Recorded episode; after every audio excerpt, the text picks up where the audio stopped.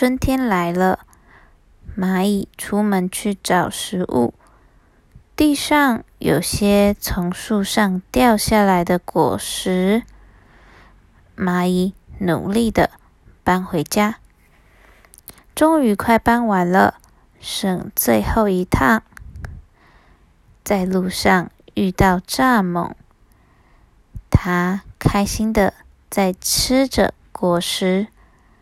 看到蚂蚁，笑着说：“为什么不赶快吃好吃的食物？要一直忙碌的把食物搬回家呢？”蚂蚁向蚱蜢解释：“是为了过冬做准备后，继续搬着食物。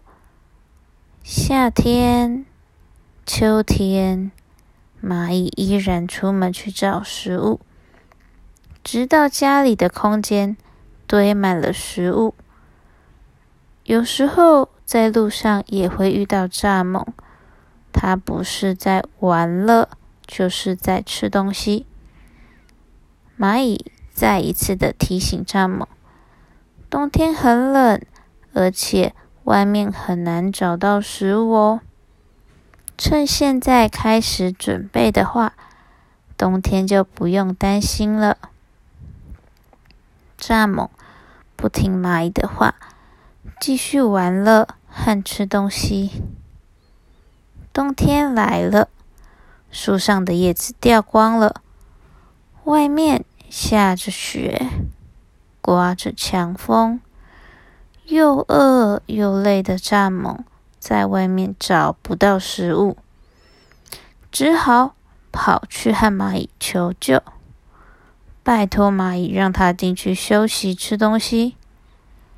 蚂蚁家很多食物，也很多可以用来点火取暖的木材。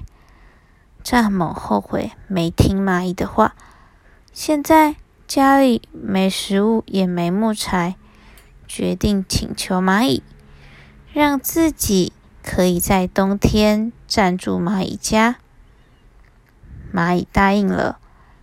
蚱蜢和蚂蚁最后就一起度过温暖又不缺乏食物的冬天。